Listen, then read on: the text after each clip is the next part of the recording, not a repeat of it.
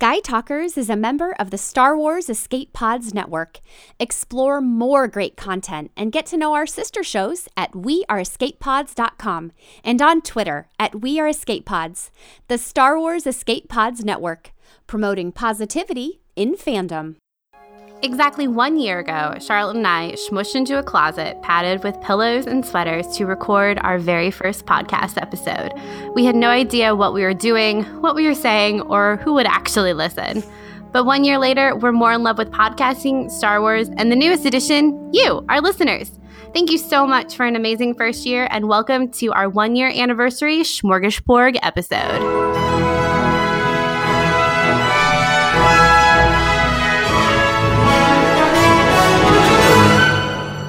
Welcome to Sky Talkers. Here are your hosts, Charlotte and Caitlin. Hello, and welcome to the one year anniversary episode of Sky Talkers. Woo! I'm your host, Charlotte. And I am your other host, Caitlin. And oh my gosh, we're here. I can't, I, I can't believe it. I am so proud of us. I know, me too, actually. yeah. Like we've we, tried so hard, I feel like, to put our stamp on fandom in some way for years. And it's like we just haven't ever really taken the leap. And we now we've leap. finally done it. We and took the leap. Here we are. Mm-hmm. Yeah. Here we are, one year in of Sky Talkers. This is crazy. it's so great. I feel like that's all this episode is going to be is me just saying, wow, it's been a year. Oh my God, it's been a year. Wow. And and honestly, it has been a year. It's been yeah. like a quite a long year of debates yes. of waiting for episode 8 like of rebels we're halfway through now it's like it's just been an insane year and even of books of comics of like mm-hmm. everything star wars so. and, and of our lives too i know you know and, and so like, much has changed it's such a weird year of transition like for mm-hmm. us personally and i feel like it's I, I don't know i this has been a crazy year and just the podcast has been like the cherry on top of it all and it really has been. so great and I, I, love sitting down at my microphone basically every other week or more because obviously we do that mm-hmm. and talking about star wars and having a forum and an outlet to talk about star wars with my best friend. It's just so fun! Oh my god. Retweet retweet that agreed agreed so in, in this episode we have it's it's a q&a episode yeah, we were trying to think of something that we could do that was special, that was different, and kind of take a break from our The Last Jedi analysis um, to kind of celebrate the one year. And we asked for questions from you guys. And really, we also wanted to update our kind of signature segment, which is our Star Wars dinner, which Star Caitlin, dinner. you can explain as you always do. Charlotte hates explaining the Star Wars dinner, and for some reason, she thinks I'm better at it, but I'm not, I, I feel like I never explained it very well. Um, but like Charlotte said, this is a Q&A episode about us, about Star Wars, all that good stuff. So it is going to be three parts. In part one, we're going to do our updated Star Wars dinner, which I'll explain in a minute. And in part two, we are going to uh, answer a bunch of Star Wars and Sky Talkers questions. And then in part three, we got a handful of questions you guys want to know just about our regular lives outside of Star Wars, which admittedly is not much, but you know, it's there. Just kidding. um, okay, so should we jump into part one? Yes. So without further ado, let's get started. So who talks first? You talk first? I talk first.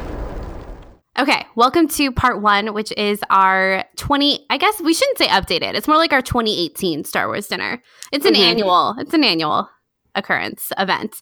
It's kind uh, of an annual thing. Yeah, it's an annual thing now. So the history of Star Wars dinner for the Sky Talkers is not a great story. It's just that one day we were in the car and had nothing else to talk about. And we imagined a world in which we were able to invite five people from the Star Wars universe to our house for a dinner. And the question became who would you invite and why? And you want to make sure you have a good conversation and you want to make sure that you get all your favorites in, which there's only five spots available at the dinner. So it's really hard. um, but Charlotte and I did our Star Wars dinner in our very, very first Sky Talkers episode. Um, and it was we had we had good dinners i think uh, so my dinner in 2017 was of course the one and only dave filoni number two was gareth edwards because if you remember rogue one had just come out and then carrie fisher ewan mcgregor and mark hamill Yeah. And so mine, it's kind of funny. I look back on mine and I'm like, what the heck? But it's okay. um, that's why we do them every year and it's always changing. Um, so mine was Rian Johnson, Gareth Edwards, Freddie Prinze Jr., Carrie Fisher, and Dave Filoni. I really don't know why I had Freddie Prinze Jr. something something must have come out with rebels like right around that time and we I think so, and- yes. and that's really what influences the dinners though. Like i feel like this is really indicative of how it how it goes and like even from the past year of hearing we ask every guest who's on the show what their dinners would be and um even from having a bunch of guests on and hearing their amazing suggestions for the dinner my dinner really hasn't changed like i really haven't like str- i don't know it's not I that know. different I know, same. Our, our guests have such interesting dinners. Like they're so much more creative than we are when it comes to our Star Wars dinner. Um, like I, I was listening back to our first episode to he- remember who we had put for our dinners, and Charlotte's first one was Rian Johnson, and you were like, I just want to know things. it's true though i still do and then you invited. Dave, and you were like, I want to see what comes out at the dinner. Like, what will I find out from the dinner? and Okay. then, yeah. oh no so what were you gonna say Oh, I was just going to say the reason I invited Dave and Gareth was because I wanted them to host a podcast together and be best friends.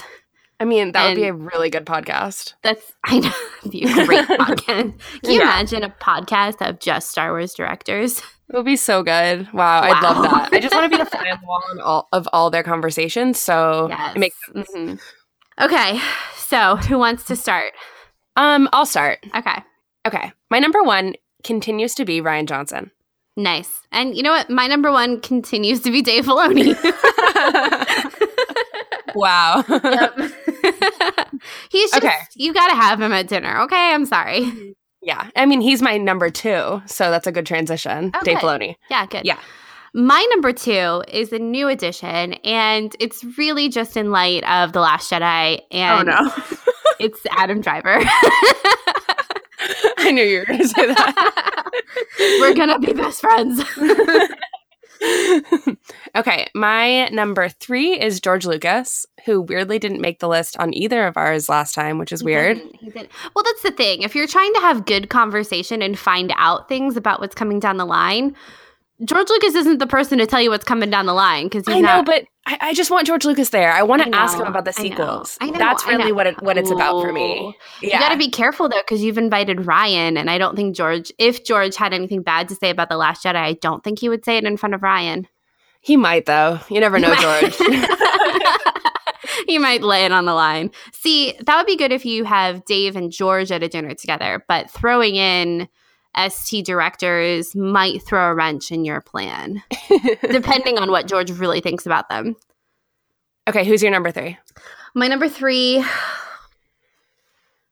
is John Boyega. Whoa, you what? You're really going for the actors. I know, I know, I know. You see, I'm really thinking about the the the tone of my dinner, and that that's really what I had in mind when I when I did this seating arrangement. Didn't you read that story about how John just likes to give Adam Driver hugs, and Adam doesn't really like the hugs, and he's always so serious on set, but John just wants to make him laugh. Yeah, I mean, I love that. I just think that maybe 2018 for you is really all about the actors, and for me, it's really all about the directors. Who's your what next? this say? Who's your next person? well, okay, not a director, but Is like it Richard well. Marquand? No, it's John Williams. Oh, I um, I almost switched out my John Boyega for my for John Williams, but I didn't. Yeah, gotta be John. Gotta ask him about everything. I know. Gosh. Maybe he'll write a score for you, like for the dinner party. Oh my god, can you imagine? No, Wow. I can't. I literally an- cannot. that would be the best ever. It would be have to be like a march though, because I like the marches. yeah. I want a scherzo. Exactly. Caitlin's Sky Sky Talker scherzo. That's what we need. Oh my god. Harris Stores is basically our scherzo. So True. True. um my number four is Carrie. And again, like just imagine Carrie, John, and Adam. Like John and Carrie would just try to make like they would be, have so much fun with Adam. It'd be great. that's a good one. Honestly, that's pretty good. Yeah, no, I'm into. It. And I'd get I'd get them to act out all the Leia and Kylo scenes that we're never gonna see. Oh wow! Yeah. You just made me sad. Why'd you go got there? serious. I got serious. Yeah. I'm sorry. I'm sorry. Who's your number five? Carrie. okay. all right. Still sad. Yeah, Um, obviously Carrie. It has to be Carrie. She Yeah, has it to come. be Carrie. It has to be Carrie. It has to be Carrie. My last one is so hard. I still don't know if I fully decided, but I I think it's going to be Rian Johnson. Okay. What, we ask him about the new trilogy. Ask him about Yeah. the movie. I just want them. I don't even need them to talk about Star Wars. I just need them to all have a conversation and Carrie be the ringleader, and it would just be great. You know, I respect that. I, I- yeah. Okay. So who's your runner-up? I think my runner up right now is either Ewan McGregor, Mark Hamill, Daisy Ridley, or John Okay. Williams. Slow your roll. I said one runner-up. Who is your one runner-up? Um, Are you seriously not going to say Mark Hamill? Are you really? I think I really want Daisy to come too because I think I think we too could be best friends. it's probably Mark. It, it's Mark. It's Mark. All right, it's Mark. Okay, my my runner-up is Natalie Portman, which was my runner-up last year too. Mhm. I'm still surprised So- Natalie has not just had a seat at your dinner. Okay, so here's where it come from with that. I just Tell feel like. Natalie doesn't really want to have an in-depth discussion about Star Wars. Like I just don't see that ever. I feel like she's done with that. Mhm. And I think that everyone that I have invited does want to have an in-depth discussion about Star Wars. I think Natalie could be coaxed to have, especially if George is there. I think that like True. stuff would come out and like Mhm. her opinions about Padme and everything would come out. It would be great. But I just feel like the others are more willing and able to have an in-depth discussion. That's true. That's true. Yeah. I'm into that. And again, you'd have John write write a theme for your dinner. Oh yeah, it would be so So it's kind of like a win-win. and the food would just be so good. The, So, yeah, the obviously. food, the food would be great. Yeah. It's funny because we've never invited characters to our dinner. So many of our guests this past year invited characters. I think the Um, most popular was Rey. Right. Because she just needs a good meal. Yeah, that's that's really the whole thing. Yeah. And I mean, I agree with that. I just we you and I have never. Maybe we should do like, but I don't really want to. I love my dinner. I, well, we could have a characters only dinner too. It would literally all be Skywalkers. I know. I know. That's the problem. So yeah, like, and it's like it's like with Anakin, Padme, Luke, and Leia, and Kylo. That's five, so you can't invite Daisy I know. or Rey. Rey would be my runner-up, Rey would be like the runner-up. Yeah, which according to some people, she could still be a Skywalker, so it works. oh gosh, um, I think my favorite dinner guest we had from someone who was a guest on our show was um, a Star Wars comic, Jim, inviting George Lucas right before Star Wars: A New Hope came out. yeah, like the time period. Yeah, Jim- the if you- choice. Yeah, if you go Really back to that. that. episode, Jim had like specific time like he wanted to bring Leia but only Leia from like Empire Strikes Back or something like that. I don't remember. But I remember he wanted George Lucas right before Star Wars A New Hope came out. And I was like, "Yes, that would be so cuz no, that would have been great. It would have been so great." Totally. And I completely agree. I feel like that point would be a really good time to pick George Lucas's brain too Mm-hmm. and ask him all those questions that we just seriously wish we could ask him of Yep. like how much did you think about the entire scope of the story? that would be number one question really is like where do you see it going after this if this is successful? What's the next step? yeah. Mhm. Yeah. Because just that conflicting answer is just everywhere and I, I want a straight answer from him from Yes. The thing is I don't know if George has a straight answer. Yeah, he doesn't. I just want to hear it from him to me. From his lips to God's ears. exactly. oh my gosh. Okay, so there you have it, guys. Our 2018 Star Wars dinner. If you haven't thought about your own Star Wars dinner, you should. It's a hard question. Ask your friends, ask your family, and then send it to us so we can Yes, see what you please. At Yes. Sky Talking Pod. on Twitter. Twitter. or you can email us skytalkerspodcast at gmail.com. Okay, so let's move on to part two and start answering all those questions. Part two. Okay, so welcome to part two, where we're going to answer all your Star Wars slash Sky Talkers related questions that you've asked us. And man, you guys have a lot, so I hope we can get through all of them or most of them. Um, and obviously, if there's like some overlap, we won't answer those. We'll answer a different one. Um, so let's start off with the first, which we got a lot of emails, a lot of tweets. Um, this one's from Ryan. He asks, My question is, what are your goals as a show? Any dream guests for 2018? Any special coming up this year? Will you be joining us at Dragon Con again this year? There's a couple questions. yeah, like can all be answered at one time. Hopefully, we'll be going to Dragon Con. Yes, That's the plan. We love Dragon Con. yes, it's so fun. It's so fun. What What are our goals as a show? Always to be positive, to Mm-hmm. talk as in depth about Star Wars that we possibly can from our own perspective, and kind of back up everything that we Mm-hmm. believe. Right, yeah.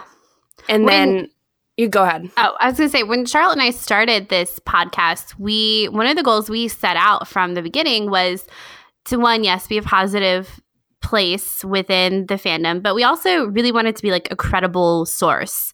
Like we wanted people to enjoy our discussions and how we interpreted certain things and that we talked about Star Wars in a logical and intelligent way, which we hope we've done that. I know we haven't always done that, but that's True. that's been a goal of ours and something we hope to continue too as we move forward in this new era of Star Wars.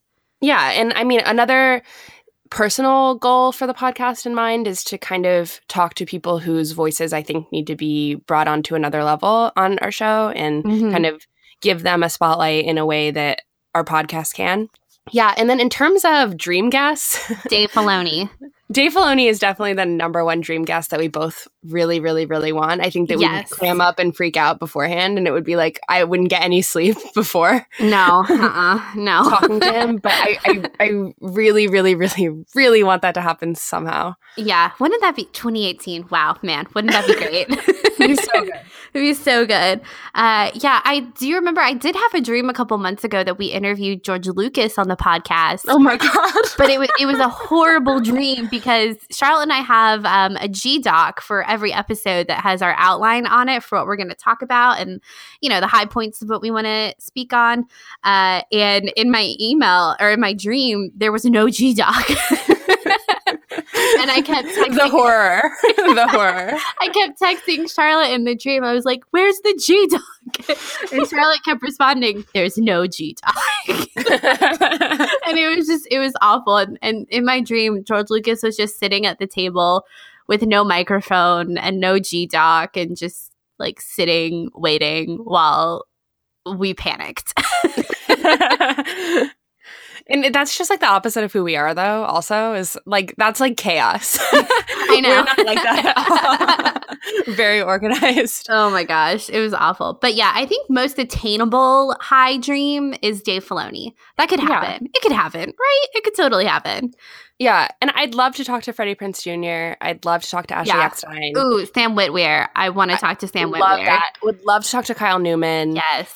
Um, who else? Th- see, those are people we'd want to talk to, like about Star Wars. You know what I mean? Yeah. With someone like Dave Filoni or, or George Lucas, it's like interviewing them about their career in Star Wars. And of course, Freddie and Sam and Ashley have all had careers within Star Wars, but they like to talk about Star Wars like we like to talk about Star Wars too. You know what I mean? hmm Yeah, completely. I also think I'd want to talk to Tiya Sircar. Mm-hmm. Um, now I'm just rattling off the entire Rebels Rebels cast. yeah, I but know.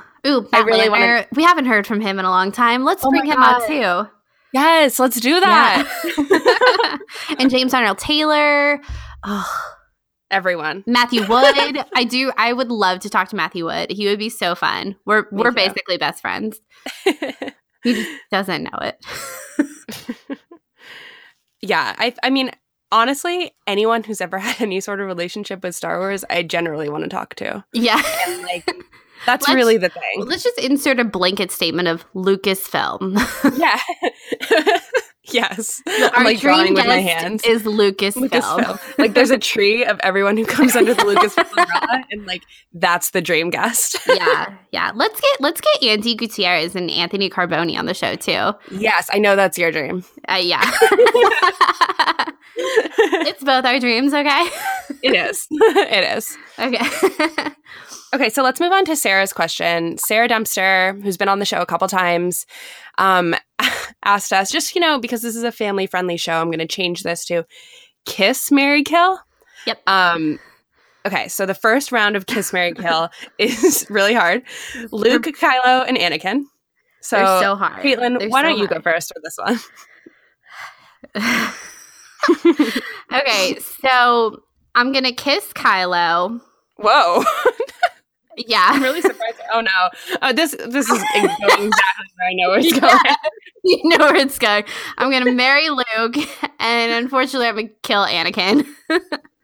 Okay, so I'm going to kill Ooh. Luke. oh my god! Kiss. Kylo, marry Anakin. Whoa! Are you really that surprised with that one? I Like thought, seriously? I thought you would totally kill Kylo. Really? I want to kiss Kylo. Obviously. I can't believe you'd kill Luke. Is Luke is clearly the one you marry? Like yeah, he is. He's but the like, most. I really just I, want to fulfill my dream of being Padme, Caitlin. I- This all aligns with my dream. I know, I know, I know. Again, I knew you were going to marry Anakin. I just thought you were going to kill Kylo. yeah, had to kill Luke. Sorry. Oh, okay. This next one though is near impossible, Sarah. so it's kiss, marry, kill, Jabba, Watto, or Bor Gullet, and there's no good answer here. so you go first, Charlotte. Okay.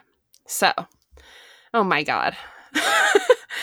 All right. The- literally no good answer. So, this is what I'm going to do. Um, kiss. Oh God. Kiss Jabba, I guess. so much tug, so much tug. Marry Bor Gullet. what? Kill Watto.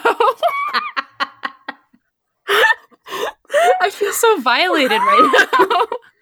You did this, Sarah. You did this to us. um, okay, I, I am, I'm, mm, I'm gonna kiss Jabba. I'm gonna kill Bor Gullet. I'm gonna marry Watto because Wa- Watto's got like a small business. You know, you Mhm. can. That I mean, you're set up, and hopefully, hopefully, it won't last long, and you get out with a lot of money in Tatooine currency. I don't know. Whereas Bor Gullet, he's on Jedha. You're gone. yeah.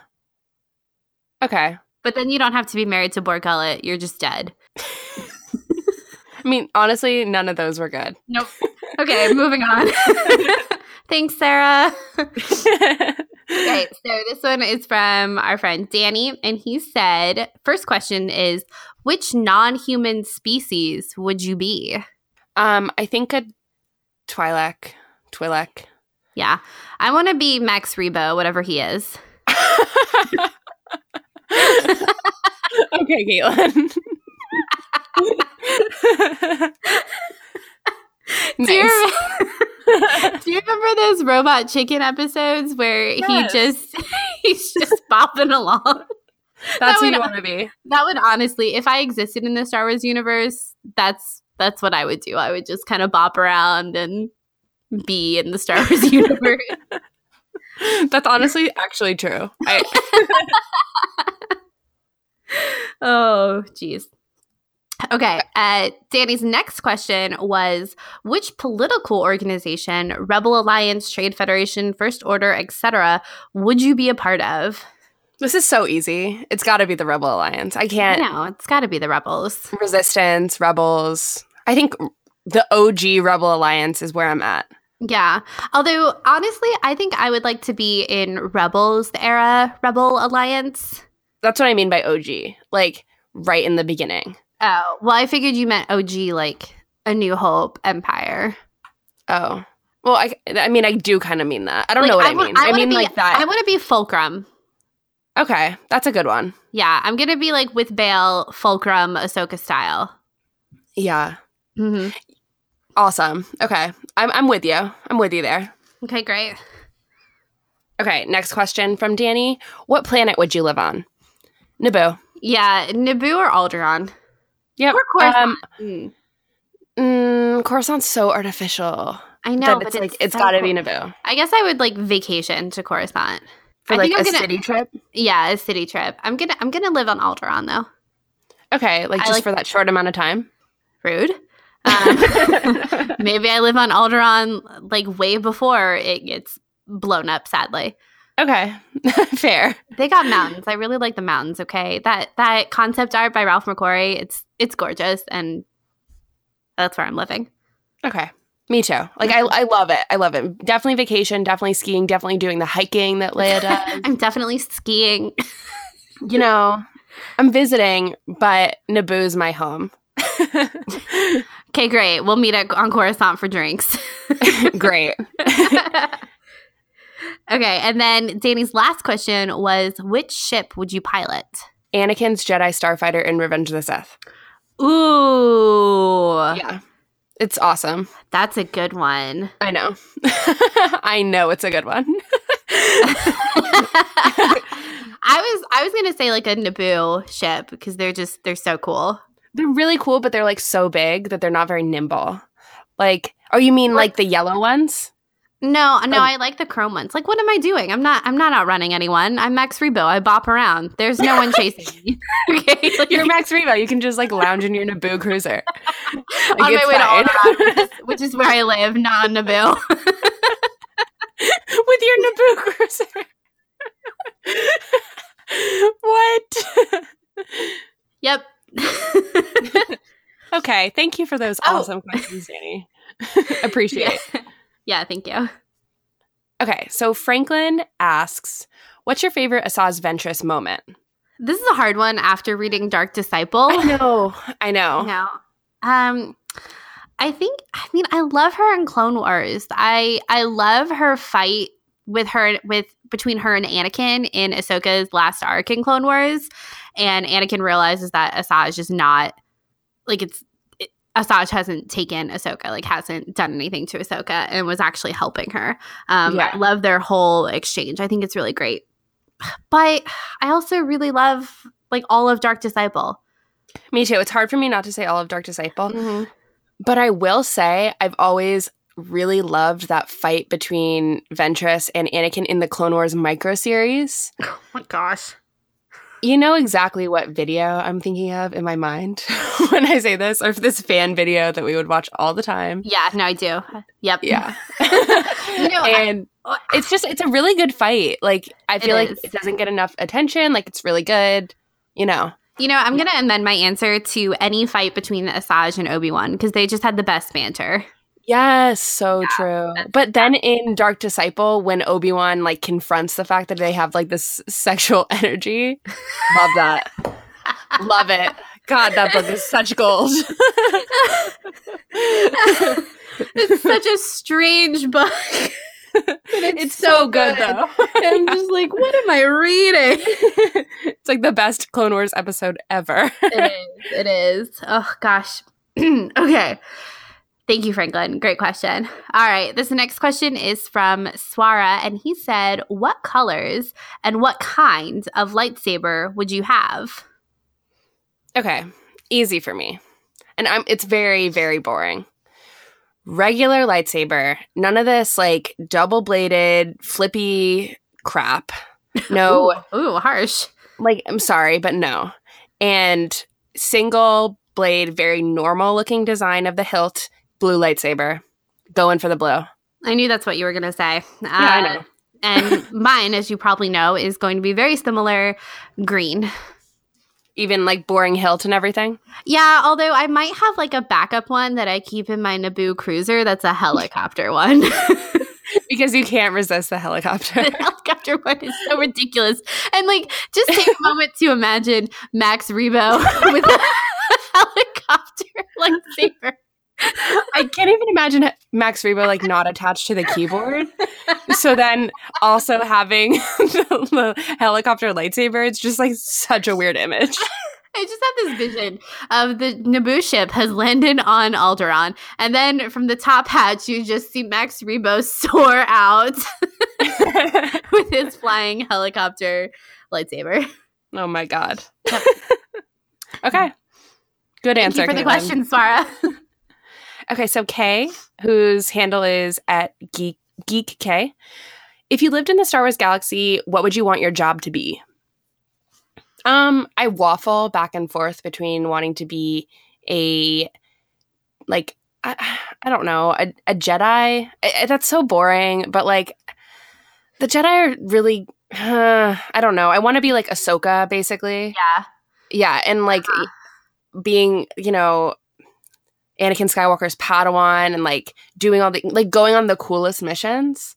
But then I also think that it would be really rewarding to be in the Senate, especially in the prequel time. My head is always in the prequel time, so that's what I'm talking about right now. But like, yeah, I think that's what I'd want to do and be. Yeah, I thought you were going to say politician in the Senate as well. I think I would want to be. This was a hard question. Is a really good one. I think I'd want to be a Fulcrum agent. I know I've already said that, but I think I'd want to be a Fulcrum agent. I'd like to think I have the skills for that. Okay. in, in Star Wars, in Star Wars world, I would have the skills for that. So, or I'd want to be a queen on Alderaan, like Breha.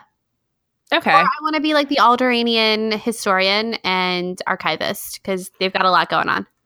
So, did, would you ever want to be like Jocasta Costa new? I hope I'm not as bitter as Joe Costa knew. But she You did know what I- survive Order 66, so like she's kind of a badass. yeah, that's true. Um, if I if I were a wrinkly librarian like Jocasta Nu, I would write a thesis on the Lost Twenty and why my we gosh. should remove them from the library. Classic. this is classic Caitlin back on her soapbox about the Lost 20. Lost Twenty are so weird, and you know it. It is so weird. Again, is there a bust of Ahsoka in the Lost Twenty? Is it now the Lost Twenty One? I don't know. Like that's really the that's really the question. Pablo did not and give you a clear answer. He didn't. And did they take down Dooku's bust when they figured out that he was a Dark Lord of the Sith? No, because they keep it there in like remembrance. They didn't know he was a Dark Lord of the Sith, though, when they first put it up. Yep. True. Was Yoda like, hey, Jocasta, I got something to tell you? or like, Jocasta's like, excuse me, Yoda, why are you taking away Dooku's bust from the Lost 20 collection? and Yoda just like, Like- mutters and like like, about the bust away. bust away, it must go. yes, exactly. Although now we're back to the Lost 20 because once you take Dooku away, you had an 18, but then you add Ahsoka back in, we're back up to 20. So will it always just remain 20? Oh my god. Uh, Oh. We're like we've gone down a really really weird path. Pablo, if you're listening, I need, like, I get that the Lost 20 are a lesson. Okay, if you guys don't know, like, years ago, probably like a year ago, I tweeted Pablo Hidalgo, what is up with the Lost 20? It seems so weird to me to have statues to people who rejected your teaching, the teaching of the Jedi. And Pablo said, maybe it's not so much, what did he say? Basically, he said it's not so much a glorification, but a reminder and like a lesson. I'm not really sure what the lesson is. but like what's the lesson if you have a statue that memorializes him? I know. It, I mean, it's kind of like keeping around memorials that remind us of a negative past and how that's important to be reminded and to know that people are not perfect and your organization is not perfect and there are people who chose not to be a part of it. True. True. But still it's like okay. I know. It's I know it's like why isn't there a course on like when Jedi go rogue instead of a collection of busts of the last 20? yep. All right, next question. okay, so the next question is part of uh, three questions that we're going to answer later. Um, so this is just one of them because the first two were kind of falling under the personal section. So this is more Star Wars related. Um, so this is from Rob from the Rule of Two review. Um, he says, "Congrats on one full year. Here's my question." I'm also aboard the redemption train with you both, but if that happens, do you think Kylo will still be alive by the time episode 9 concludes? All right, we're just going to just to not stir up a lot of controversy, yes, we both think that Kylo or want Kylo to be alive mm-hmm. by the end of episode nine. Yeah. Yep. That's that's really the short answer. Because if we start, we'll just we'll yeah. just dive in and we'll never get out. So yes, we both think Kylo Ren will be redeemed. Yes, we want him to live, but no, we don't know if that's what they'll actually end up doing. Yep. Yes, but I still I Caitlin more and Caitlin and I more and more don't really want the Skywalker line to end with Kylo in in this the next movie. So I hope he does mm-hmm. not die. I think it's a more interesting story as well. Me too. And a more interesting continuation of Star Wars. Yep. Truly. We'll get in just pick another episode of ours, and I'm sure you'll hear a lot about Kylo Ren. If you, we're like restraining want. ourselves. we really are. So, um, our thank you, Rob. Though, thank you for the question. Um, our next question is from Brian Bailey, and he asked, "What is your favorite life lesson in Star Wars?" Um, really, that love has the ultimate saving power is my favorite life lesson in Star Wars. Me too. And I, and I think this message of hope and that hope is renewable. Mm-hmm. I think that's something they've really been good at, at showing throughout these last iterations of Star Wars is that hope is not when we when we've always talked about hope in Star Wars, nine times out of ten we've been talking about Luke Skywalker. Mm-hmm. And every generation needs a new beacon of hope. You don't have to rely on people from the past. You can use them as motivation and encouragement and hope as well. But there are also people around you in your generation and in your time period doing amazing, courageous things to look up to. Definitely. So, um, I mean, there's just so many different life lessons to glean from Star Wars that are just so inspirational. But for me, it's really all about love and hope. Mm-hmm. Yeah. And I think we see that so well in the family dynamics throughout Star Wars. And I think that goes back to why we are hesitant to want the end of the Skywalker line. Mm-hmm because it's just it's a thorough thread throughout all of Star Wars, and it would be a shame to lose it. I think. Yeah, definitely. Okay, so Brian has a couple of questions, so we'll just go down the line. Um, who do you want to be more like in like, the galaxy far, far away? Ahsoka. What about you? Ahsoka. Ahsoka. Okay. Padme. Um, what's your favorite The Clone Wars character arc? Mortis for me. Oh, I really, I really love the Onderon arc. It's so good. It's a there's really like, good arc. There's really there's like four in my head that I can choose between, but I think Mortis is the one that I'll always go back to. Yeah, yeah. I I mean I love Mortis, but the on like for an for Ahsoka and the Onderon arc was so like you got to see so many things at play in that arc. The war, her relationship with Lux, her relationship with Anakin, Anakin's relationship to Ahsoka and how he teaches her based off of even though he like has so much going on at home with Padme. It's just like there's so many things going on. Um, oh my they, god! Now I want to rewatch it like right after this. it's, such a, it's such a good arc. It's I know you have Steela and Saw. Like it's there's a lot so there. Good. There's a lot yeah. going, and they do it so well. It's so great. I love that arc. Um, yeah. Okay, what's your favorite okay. episode in the Clone Wars? Oh, I don't know. My favorite moment in the Clone Wars is when Ahsoka leaves. I think That's it's what I was just, gonna say.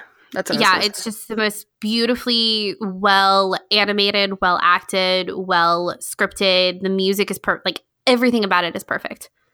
Yeah, I think that's my favorite episode overall as well. I think it shows a lot about what the Clone Wars was trying to do in terms of helping out the prequels tell the overarching story of heroes on both sides and the corruptible government and everything. Um, mm-hmm. So, love that episode and the episodes that precede it as well. That's mm-hmm. kind of like I, I really, in terms of my favorite arcs, like that obviously is an arc that we can always come back to, and it was really masterfully done. Um, Mhm. But that final episode is really where it's at for me. So good. And it's like you just Ahsoka is everything you wish Anakin would have done. That Yeah. Anakin had had the ability to come to the same conclusion Ahsoka had. And that just makes it all the more bittersweet when it comes. Definitely. Okay. Our next question is from Derek, and he said, What made you decide to do a podcast? He's got a couple questions, but that was the first one. What made you decide to do a podcast? Okay. So, what made us decide to do a podcast? Well, we had been, there's a couple of things that led to this, right? Is Caitlin and I had started a YouTube channel and kind of didn't find that as a good way for us to talk about Star Wars. We like didn't, I don't know, it just didn't work for us. It didn't gel. Um, and just because also Caitlin and I were kind of in this transitional period where like I was going to be moving and she was going to be moving and we weren't going to be together. So the future of that wasn't going to work. So podcasting really does work perfectly for us since I live in Boston and she lives in Georgia. So it really works out for us. Um, but really, the cherry on top of it was we had been listening to podcasts basically our like half our life, and the stuff that we wanted to talk about wasn't being covered on these main podcasts, and we kind of saw an avenue to go on. Right, Caitlin? Yeah, yeah, exactly. And I don't think at the time we had really realized the depth of how many other podcasts there were. Totally. Uh, yeah, and there was like we were listening to like this cycle of I don't even remember, but like two or three or maybe even five, but it was like they weren't talking about things in the way that we wanted to talk about, and so then we would just call each other and talk about it. And we are like, "Why is no one talking about this?" When in reality, a lot of people were talking about that. We just weren't aware of it. exactly. yeah. And then we went to Dragon Con um, in 2016 for the first time, and we heard a lot of great podcasters who we hadn't heard of um, get up and talk about Star Wars the way we like talking about Star Wars. And we were like, we can do this. And then Rogue One came out, and we were like, we have to do this.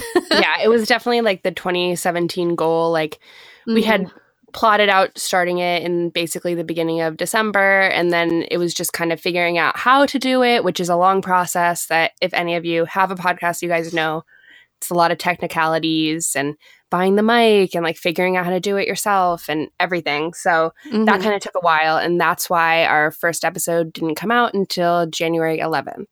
And if you have really good ears, you might know that in our first couple episodes, we weren't actually recording on the mics we had bought. We didn't set up the computers correctly, and it was only recording from the computer's microphone and not the actual microphone. God. yeah, it's like a it's a real learning process. Like Yeah. you're always like, oh my god, we're gonna do this the right way with the best quality. Immediately. And then of course we didn't even connect it to our computer. Like, what the heck? What's Properly, wrong with yeah. us? Yeah. it's just so classic. It's fine. oh my gosh, this is great. Um, all right, and his next question, Derek's next question was, "How did we meet?" And we met in middle school. We've gone to school together pretty much our whole lives, yeah. but we didn't become friends until sixth grade. Um, really, seventh grade. Yeah. Yeah. Sixth grade was the start of it though. Yeah, in seventh grade. And we became friends in seventh grade. And then in eighth grade, we had like the same schedule. Mhm. Um, and so we were just together all the time. We did all our projects together. We sat next to each other in every class. And the rest is history. Yep. Talked about Star Wars forever, wrote fan fiction in our heads during PE. It was, you know, Yeah. a wild middle school year. Watched a lot of fan vids. So, yeah. It was great. Yeah. you know. Oh my gosh. Um all right. And what would his next question was what would you like to see in the next animated series and future movies? Um, I always go back and forth between this because I if Rian Johnson is doing something that like either goes way back or is like not connected at all with the saga films in the same way that like Clone Wars and kind of Rebels were, I am now in the mind that I'm ready to see Luke Skywalker in animated form in his like training experience. I think that would be really cool. Ooh, you mean right after Return of the Jedi? Yep. Wow. I don't know if I want that. I, I like have been thinking about it a lot lately and realized that I know that Lucasfilm would do it really well, and that reading it in a book might not be as visually engaging. Obviously, not at all because it's not visual. Um, as seeing it, it as an animated series that we can talk about week to week. It's true. I mean, something is coming, right? Something is coming. Yeah. Oh yeah, for sure. It's the Lucasfilm animation isn't over, and I know something will. But but then of course the live action series is coming too. So like, will the live action series be fill that spot as well? Who knows? I don't know. Guys, this is a real moment. I've been really stressed for Dave Filoni and like what he's doing next. like I just need Caitlin's to know. so stressed. I've been I've hit it from the podcast, but this is a special episode. I've I don't know why. I'm just like, I need to know that he's safe and secure and is like excited about what he's doing next, and I just need to know what it is. and I never need I want him to never leave Lucasfilm. Uh and I'm s- yeah, uh I really want something live action directed by Dave Filoni. I know some people have talked about if he directed one of Rian Johnson's films in the trilogy. I think that would be great. It'd be crazy if he did the live action series as well. Um, but Dave just has like such a great imagination too that really flourishes in animation. You know, Yeah. I just I th- that's the thing that I'm kind of excited about is I have no expectations of what's coming down the line outside of the saga films that I'm just I'm really looking forward to whatever it is. Um, I Me still too. think I still too. think that a standalone of a political thriller within the prequel era of like the politicians finding out about Palpatine's plan would be really great. I think it would be so good, but I really don't think it's ever going to happen. It's never gonna happen, but if anyone can do it, Dave Filoni and Rian Johnson can do it. Oh yeah, definitely. I, I'd be so here for that. I'm honestly, the truth is, I'm I'm open to anything. I really don't care that much about the whole Knights of the Old Republic thing, but if they went down that route, like I'm sure I'll care about it. I didn't really think I was going to care about Rebels that much either, and now I'm totally hooked. So yeah, that's the thing. We we never got into it when it was out, but I'd be into it now. yeah, for sure. Yeah. Um, so his next question is what's the best and worst episodes of Clone Wars and Rebels? So we already talked about what our favorite episodes of Clone Wars were. What are the worst episodes? I don't you know, I don't know. I I don't go back and rewatch the episodes I don't like. Okay, very easy. Don't like the droid episodes. okay, Snooze. but the Goldie one So good. is wow. really good. and so is the AP5 and Chopper episode in Rebels, okay? You're right. and also the Seth Green droid, too. Oh my god. So good. okay. Okay, I right. Okay, I don't love, and to be honest, I don't even remember it enough to say that I really don't love it. But I remember not being as um, excited about the what was that? I think it was season four, the underwater arc in the Clone I Wars. know. I know. I, even really wanted to love that too. I no, I think I feel like that was part of the Blue Shadow virus. No, no, no, no, no. Blue Shadow Virus was like early, like season one Clone Wars. That's Okay, so definitely not a fan of Blue Shadow Virus. Blue. Shadow Virus is crazy. It's just Yeah. oh no, no, no, no, no. Brain invaders. Blah. Wait, Brain Invaders is one of the best ones. Though. I know, You- you know it. so that was like when we got hooked on Clone Wars. It's so scary. we watched that episode in Charlotte's um, beach house in Massachusetts, and it was like really late at night, and we were watching it on an iPhone, and we had the headphones in, and like everything else was off because it was like one o'clock in the morning. And it, I cannot stress to you how scary it was. it was so scary. it was so scary. and I do I do like those episodes, but they're really scary. Okay, so what's the best episode of Rebels? Uh, we've had some really good ones in the last uh, first half of season four. I mean, I love the Ahsoka episodes. Um, I know Ahsoka isn't Rebels though, but I think the whole Malachor arc with with particularly with Ezra and Maul's relationship and Kanan too. I thought all of that was really well done. But also Twin Sons was great. I don't know. There are a lot of good ones in Rebels. Twin Sons is my favorite. I know. I love Twin Sons is really good. Yeah. So good. Ugh. There's been you're right. There's this first half of season four has been so good, in my opinion, that I it's I would choose one from there, and it would be hard for me to choose just one. I know. Um, and I also a- feel like those episodes need to settle before I can decide Mhm. if they're my favorite. yeah, yeah. Okay, does Ahsoka live? Heck yeah. That's not even a question, Derek. okay. Um, this question is for you. okay. Thoughts on the Clone Wars micro series? Okay, so I have a weird relationship with the Clone Wars micro series where I like it and I watched it obviously before the new Clone Wars animated series started and it was really good supplemental material for me um, to fill my prequel loving heart's void. and I watched it on my little iPod. I remember that. Yeah, you made me watch it on your little iPod. Yeah, and they still like you can't even get them on iTunes anymore, but they still live on my iTunes like grandfathered in somehow. Um, I do love certain moments in that Clone Wars um, series. Like I can even off the top of my head, I love the part in the cave where Anakin sees the cave drawings, and it's very similar to Mortis, where he sees the cave drawings kind of show him everything that he would become, like with uh, the helmet and everything, and even with Padme and Mortis just did that more in a more articulated way. Um, I also really like how the Clone Wars micro series really lines up with Revenge of the Sith, and you can see Padme and everything that she was kind of dealing with right before Revenge of the Sith. And even though it's not canon now in my head because they never really filled in that part, the whole like Chancellor kidnapping plot. Um, at least I, I think that's in the micro series. Now I'm kind of trying to remember if that's in a different book. But I feel like there's some overlap there. Anyway, um, I do think that there's a lot of merit in the Clone Wars micro, ser- micro series, but I don't think it's like pertinent, necessary to the Star Wars canon. Um, I think there's some weird choices also with Anakin eating bugs. It's kind of funny because it does kind of add Oh, a little yeah. bit more to Anakin's character. I love when Anakin and Obi Wan are sneaking into the droid factory.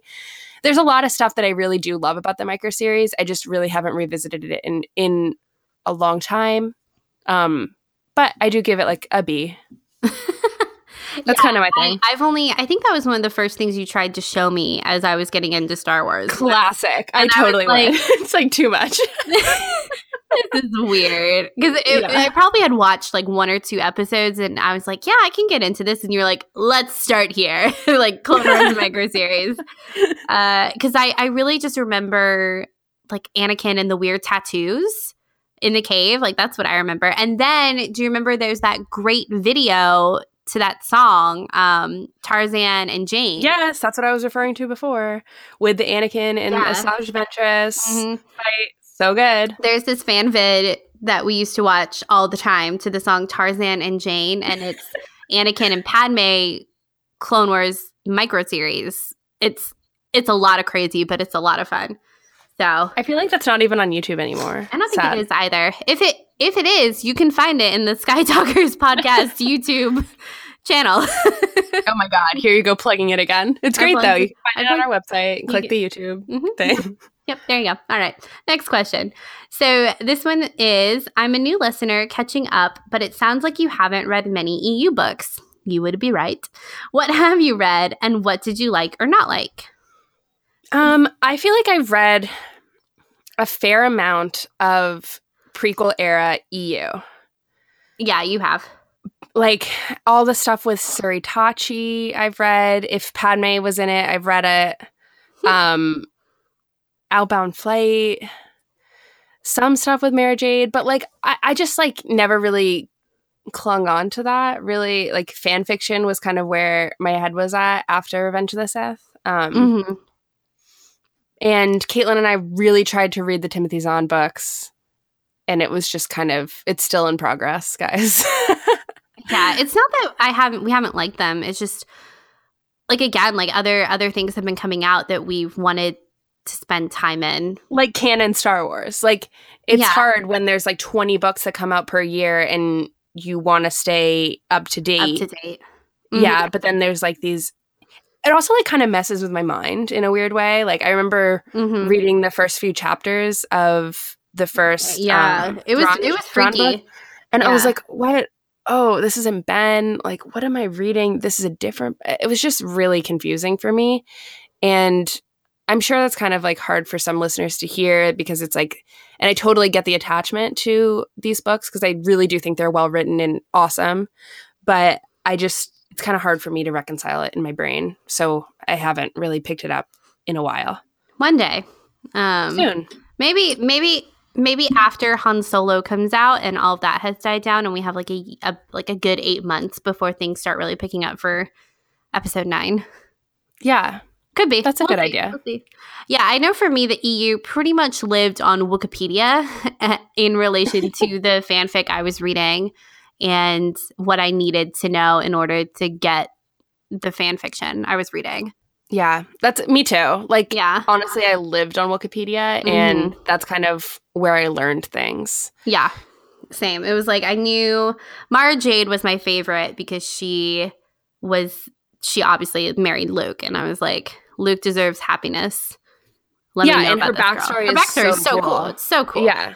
Uh, and and you were reading a lot of fan fiction with Mara Jade at the center, so you had Mhm. to learn a little bit more about her to understand her character yeah. in relationship to the fan fiction. So like it made sense. Yeah. There was this really good one, guys, called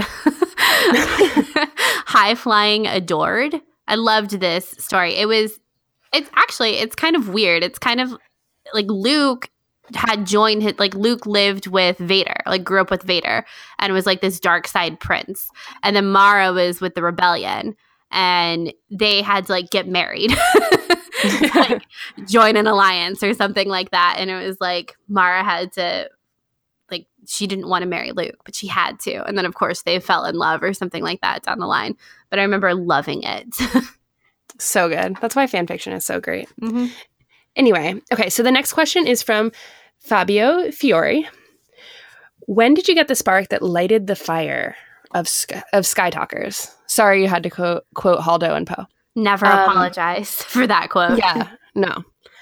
Um, we mentioned this before. Really, it was kind of the spark. Really, was Dragon Con and seeing all these other people talk about Star Wars in an educated way that we felt we could participate in, um, and we wanted to participate in. So honestly, like from a personal standpoint, being on that panel this past Dragon Con after the previous Dragon Con, watching people talk about Star Wars, it was like a really big moment for both Caitlin and I Mhm. in how far we had come in trying to like make this dream of talking about Star Wars come true. yeah. it um, was a really big come like full circle kind of thing. Yeah, Yeah. definitely. And then and then especially after because that was in September and we didn't start the podcast till the next January. But after Mhm. Rogue One came out and we were so excited to talk about it. And that was that that was really the the spark, I think. I mean and I, I, I, I also think that like you can't kind of brush under the the table how Carrie's death also kind of influenced the podcast because yeah. it was like, okay, well, Carrie lived her life so authentically. It's like, why should we pretend or like hide behind the fact that we love Star Wars and like we want to talk about it? So, like, we should just go for it. Mhm. Carrie would go for it. Yeah. So, Yeah. that was kind of a big thing. It was. Miss her.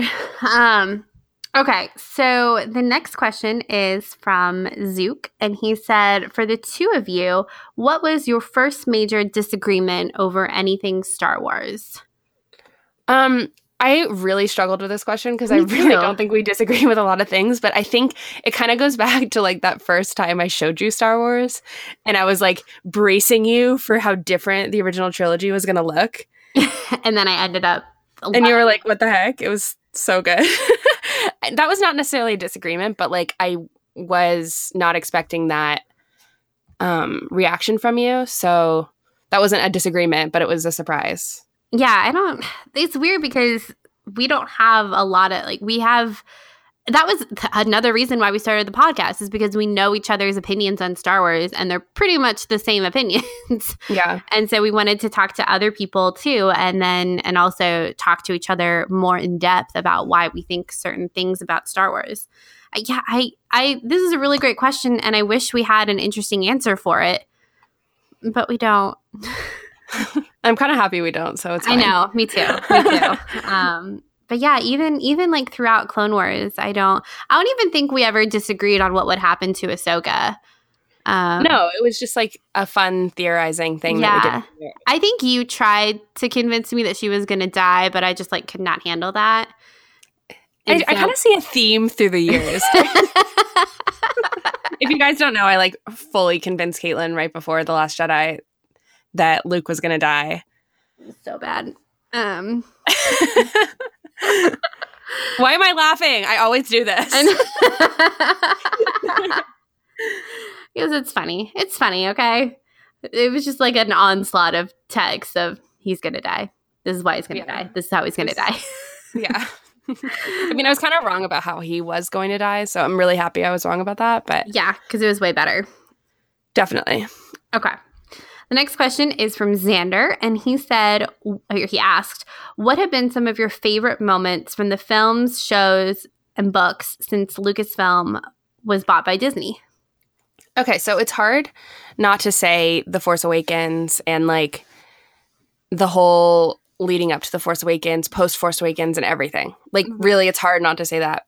But I have to say, I really have loved what like Lucasfilm Publishing and everyone at like Del Rey and all the book people have been doing. I love reading the books. I love um, what we've seen from Jyn, what we've seen from Leia. I love Claudia Gray's books, and those are kind of my favorite moments. I Mhm. think. Also, giving me an avenue into getting into comics. Yeah. Um, yeah. because before it wasn't. happen, Yeah. Yeah, that was not ever a thing, and like the comics now, for honestly, they just kind of mean more. Um, they're more linear, and I definitely appreciate that. I agree. I think my favorite moment is actually the moment it happened when I called you about the sale of Lucasfilm to Disney and the announcement that there were going to be three more films. And it's it's like one of those moments I just remember exactly where I was and what I said on the phone and how you didn't answer the phone and Yeah. I was just hyperventilating and then you finally called me back and we just Like cried. freaked the freak out um, I think that's been one of my favorite moments. Like right before the Force Awakens came out in the theater was just as good as it gets for me. Um, but I, I have loved all of the books, especially like Lost Stars, the Claudia Gray, Claudia Yes. Gray book. Like Lost Stars was just earth shattering for me. I loved it so much. There have been there have been so many great moments. Um, and there are going to be so many other great moments too. The introduction of all these like Kylo and Rey and like the continuation of these characters is just it's been fantastic. It's a great Yeah. time to be a Star Wars fan, guys. I also feel like we've been saying it's a great time to be a Star Wars fan basically my entire life since I've been a Star Wars fan. Like you and I had been saying this when Clone Wars was out, and we were like, this is a really amazing time to be a Star Wars fan because we're getting more in depth into Star Wars than we ever had been before. Mhm. And I still stand by that statement. It was such a good time to be a Star Wars fan. And anyone who like lived through that period and like went to Star Wars weekends and like Oh, really, really, really got obsessed. Yeah, seriously. Got obsessed with that cast and who was making Clone Wars. That was such a good time. it and it so just fun. better. It was Yeah. it's you know for us it's been so great because we got into Star Wars. I mean, you were obviously in it before, but like we both I didn't really have anyone to be yeah, in it with. yeah. though. So we'll just we'll just say like 2005. We really only had like one year where there was like nothing coming down the pipeline. yeah. You know, like 2007 was was like a sad year. but even then, we were still just like obsessing over everything we already had, and we were getting so into Star Wars that we didn't notice. And, and then 2008 comes around, and you have the Clone Wars coming out, and it's like, here we are. And then it's just been nonstop ever since. Definitely. Okay, so the next question is from Mark. He asks, I'm relatively new to your podcast, so I don't know if you've answered this, but when did you first see anything Star Wars for the first time? Um, anything Star Wars? And we've told we've told the story a couple times, but um, if you're new to the podcast, like Mark, here's the story. Welcome. Yeah, well, you welcome. Yes, I'm very glad if you're this here. is your first episode you're listening to, please let us know. I hope I hope you come back. This is all over the place. Um, the first time I saw Star Wars was The Phantom Menace. I was five. My dad took me to the theater. I cried. It was too loud. Then my mom showed me the series, and I really loved it. Um, Caitlin, you go. So, uh, the first time I did not grow up with Star Wars at all. I had not seen it when I met Charlotte. And basically, Charlotte and I made this deal that she would show me Star Wars, which is her favorite thing, and I would show her a Sailor Moon movie, which at the time was my favorite thing. Um, but Charlotte clearly got the better end of the bargain because Star Wars is six films and the Sailor Moon film is only one. And we're not talking about who our favorite Sailor Scout is. So you can kind of see what happens at the end is that we both fell even more in love with Star Wars. And here we are. But I watched them. Charlotte showed them to me um, one through six. Thank you, Mark, for your question. Um, here's Ryan's question. I know you like the character of Kylo Ren a lot, and like me, I relate to him on how, how do you both relate to him? How do I relate to Kylo Ren? um, I, I don't know. It's kind of personal, but like I, I feel like we can all. Maybe we can't all. Maybe I can't speak for everyone. What? How do you relate to K- Kylo Ren, Caitlin? I I don't know. Um, it's weird because I I never questioned my loyalty to that character from like the moment we met him. I yeah. I I'm not going to say I knew because I don't know how this saga is going to end, but I assumed that he was going to be redeemed, and that has followed me through this whole journey so far in the sequel trilogy. I think as far as relating to him, Kylo is obviously a really extreme example, but of not knowing like where you belong exactly. Yeah. I think that's a big part of Kylo's character. And again, like he he's obviously a very extreme situation. Yeah, it's um, exaggerated um, in this fairy tale. Yeah, it's completely exaggerated at the biggest scale you probably can be. But I think that's a big part of it of like feeling knowing you should be doing something a certain way, but just like you can't. Yeah. You know, it's weird. And and it, to have like a kind of a, a humorous example, it's like when you're all ready to like do your homework and then your parents come in are like, "Are you doing your homework?" and suddenly you, you don't want to do your you homework can't do your, you can't do your homework anymore. Um, I think that's that's like a really lighthearted way to explain it. But I think for me, Kylo, I don't know. It's just something for me. He's a really tragic character and a character I, I don't know. I'm really invested in at this point. Definitely. I think that really it comes down to figuring out who you are. And I mean, I feel like I relate to Rey in the same way that I relate to Kylo. Like they're very similar mm-hmm. in that they both um, are trying to understand what their role is in this story. And I feel mm-hmm. like that could probably be related to life? Like who are you? And do like what your did what your parents do before like doesn't matter. You have to be your own person. And yeah. like how do you go about that? I think that that is somewhat relatable in both Rey and in kylo. Yeah i think with Rey it's like we're i think we're all so much like her too. You know we want to be somebody. We yeah. want to have we want to have this a great great adventure and we want to be an expert or this great author or actress or philanthropist, like whatever it is, we want to be known. And we all we all want to be the Skywalker of our own story, right? Like to be the only hope, essentially. Mm-hmm. Um, but then you see someone like Kylo, and just because he have it, he has it all, doesn't mean he has it all. You know, definitely makes sense. yeah. Ryan's next question: What has been the best part about starting a podcast?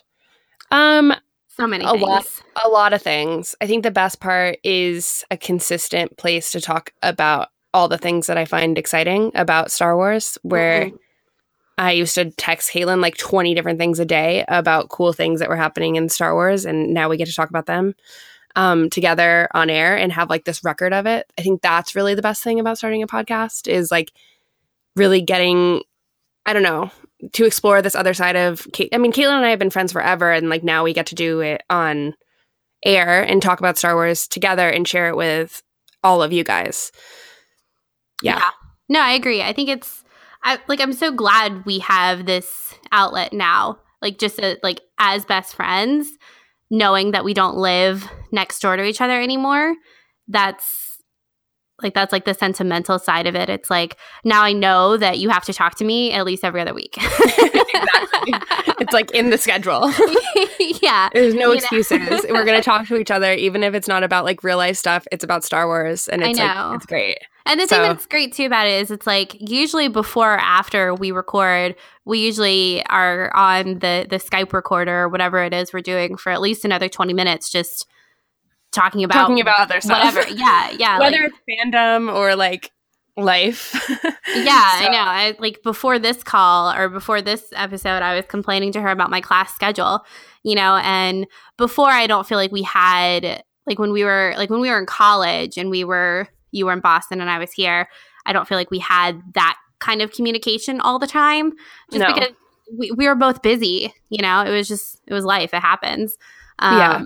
But now we do. And from like that standpoint for our relationship, I think that's I really like it.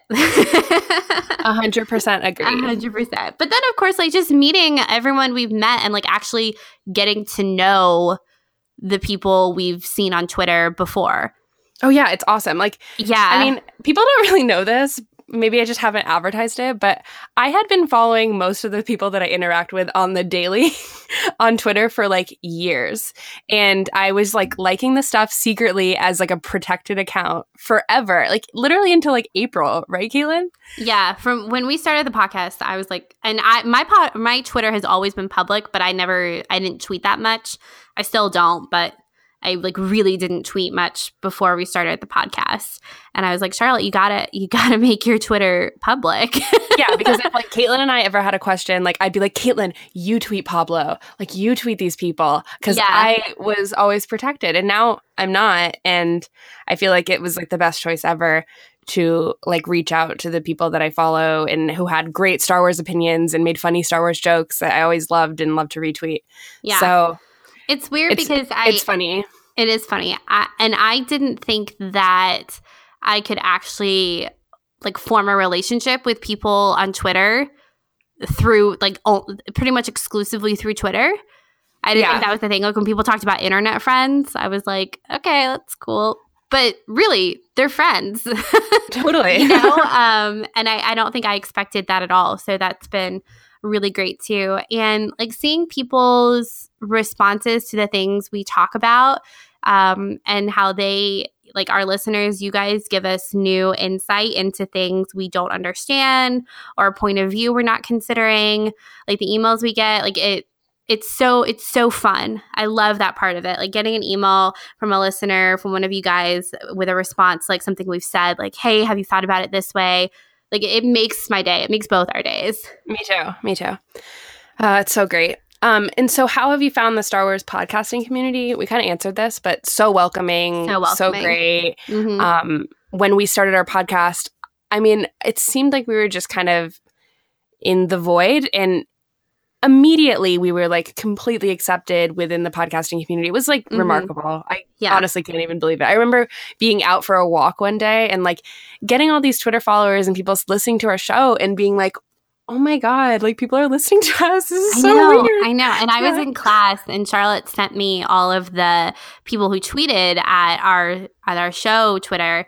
And I was just like, uh, this is unbelievable. Like I, I really can't believe that people have not only listened but like it enough to comment and tell us that they like it. That's just that's it's still crazy to me when you guys respond to our show. Me too. Um, and it'll I don't think it'll ever not be crazy and I hope I never lose sight of that because I don't I don't think I can. It's Mm-mm. just so crazy. Yeah. So thank you. Thank you for everyone who has taken a moment out of their day to tell us what you think about our show and comment on something we said and and bring up a new perspective. Like it really like we really read everything and we really appreciate it. Definitely. Okay, so our next question is from Brian Balance. Um, he asks, which episode of the past year is your favorite? This is so hard. Ah. um, I think Are you gonna one of my.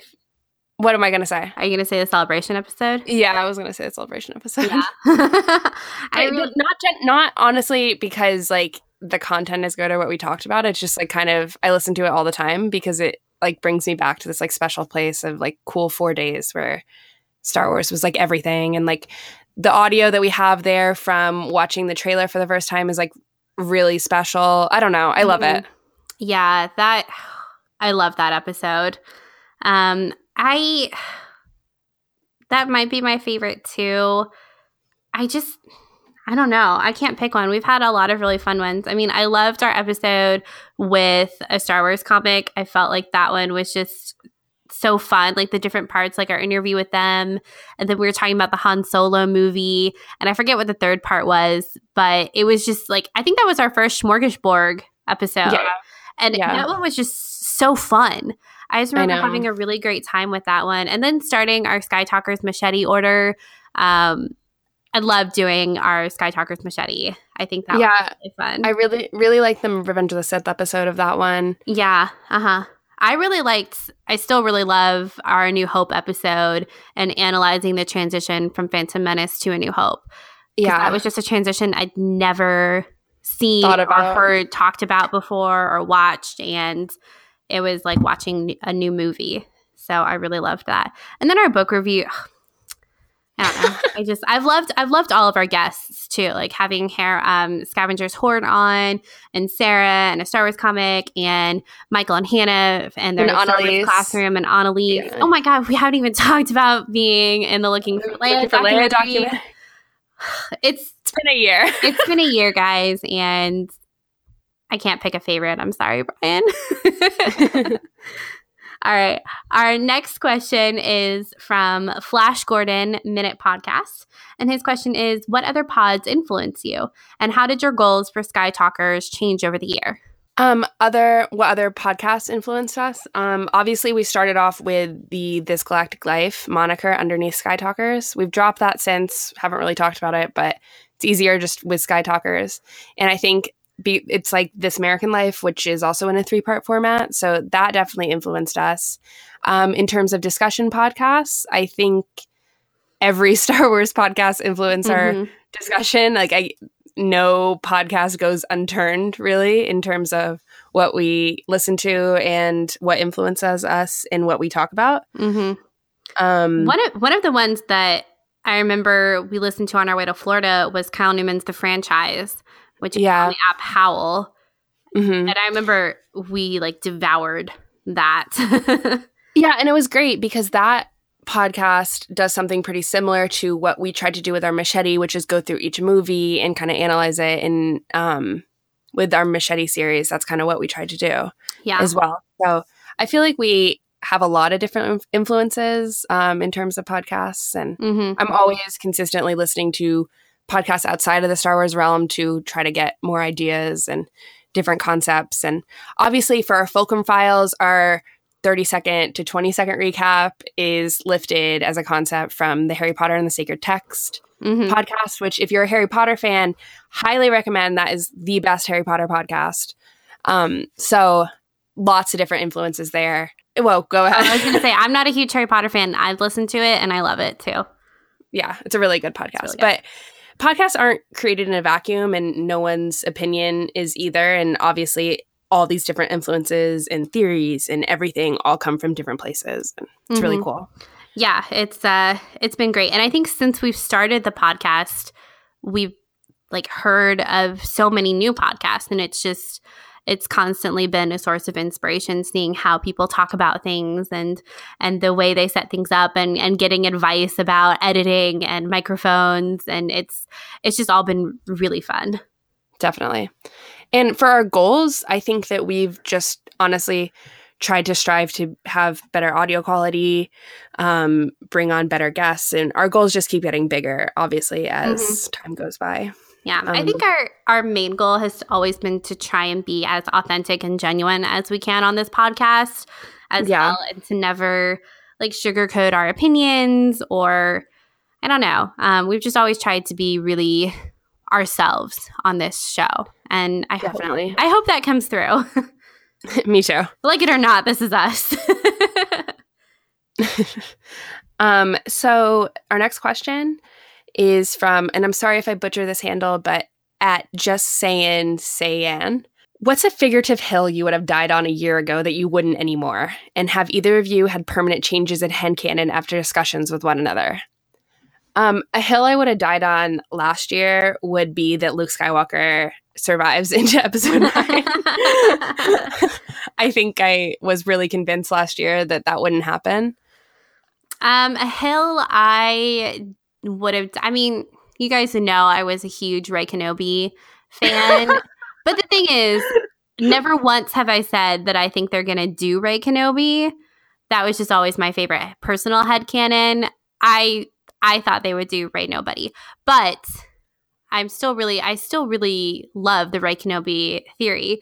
Um, I think honestly, not caring about the solo movie was something I didn't think I would ever really get fully on board with, and I feel like that that's that's changing. I can feel it in the air. Like I can feel myself getting hyped for it, and I really didn't think I would get hyped for it. I mean, I knew I would be excited like the week or so before it came out, but I never thought that I would really start to get pumped and like anxious for it in a good way. And I can kind of feel myself reaching out and letting those feelings in now. me too. Me too. Except I've been really excited about it for a while. I think it's going to be really good. So yeah, I'm excited. Um, and then in terms of changes in headcanon after discussions with one another, um, I don't know about head headcanon, but I think Caitlin has kind of made me I've always loved Ahsoka too, but Caitlin has kind of made me understand Ahsoka and like basically our headcanons really about like Ahsoka's relationship with Anakin and like what she thinks about Padme. And I think that our conversations that we've had over the years about Ahsoka have allowed me to form certain headcanons about that, I guess.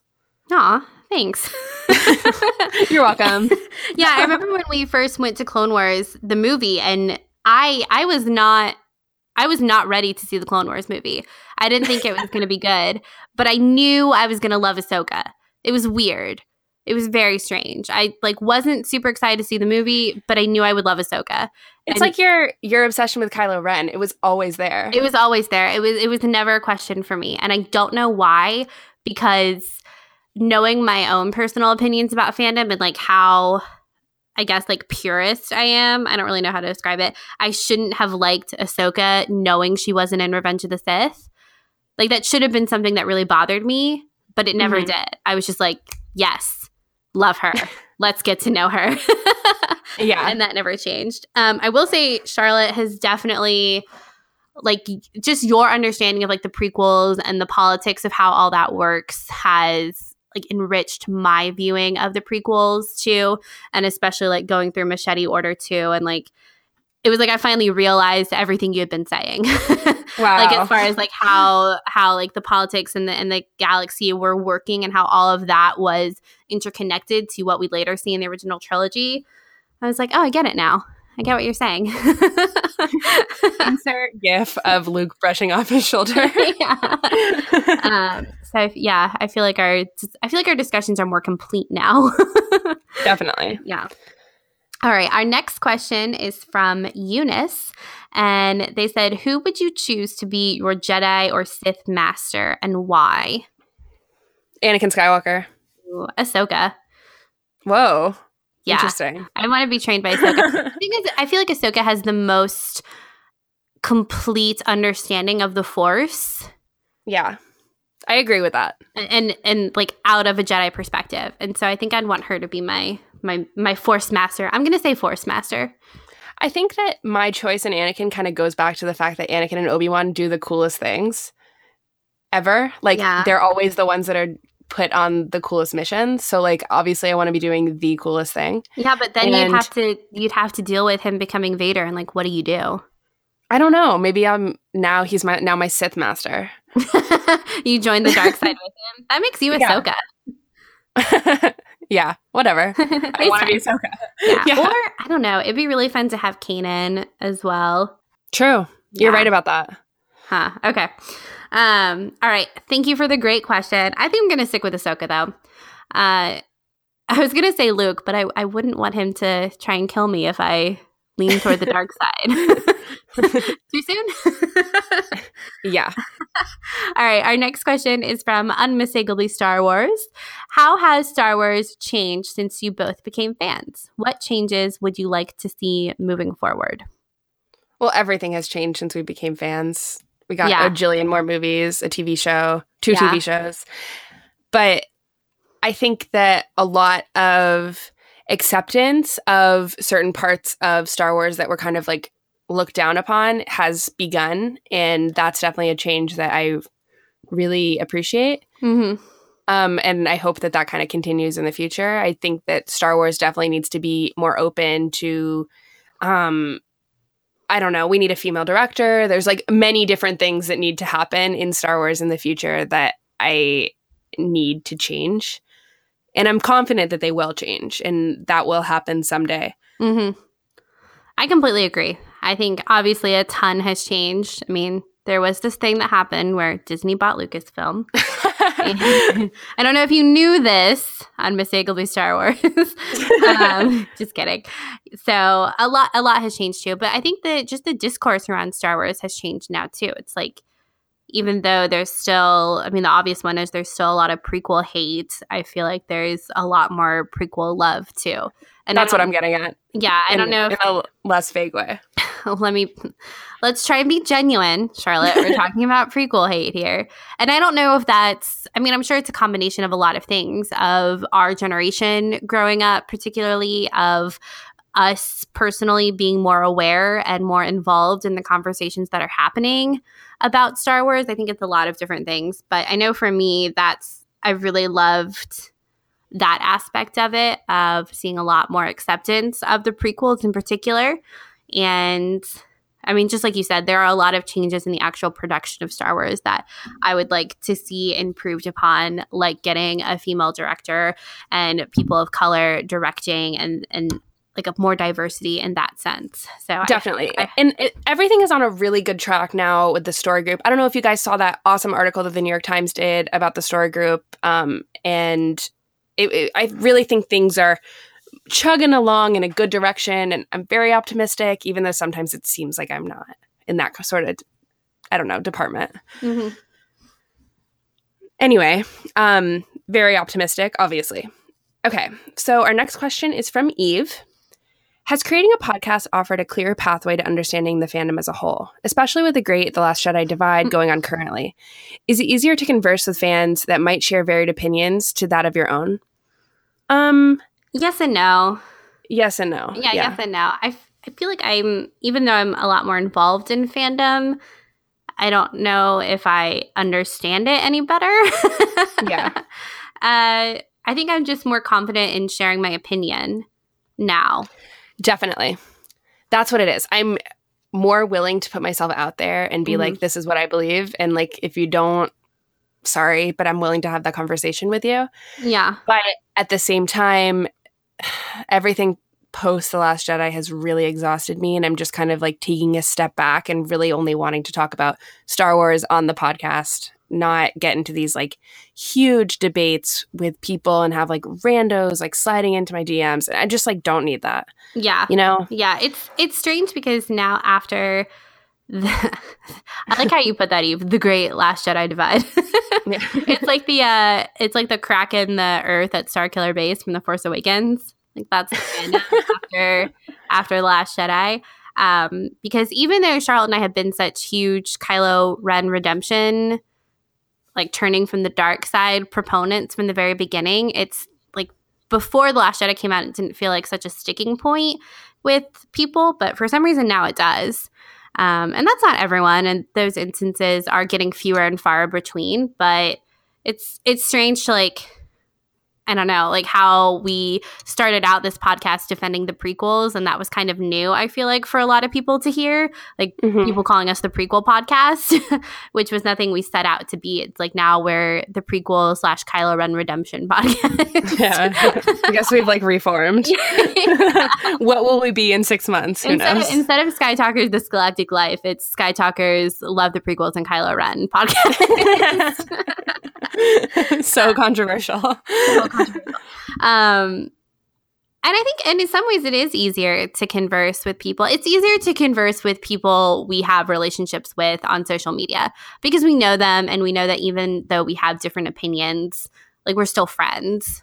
Yeah. It's a little harder with people you don't know who kind of come at it from a very defensive point of view, but thankfully that hasn't happened as much as I would have thought. I mean, we've definitely had some mean people in the past year, but the good, the good has far outweighed the bad.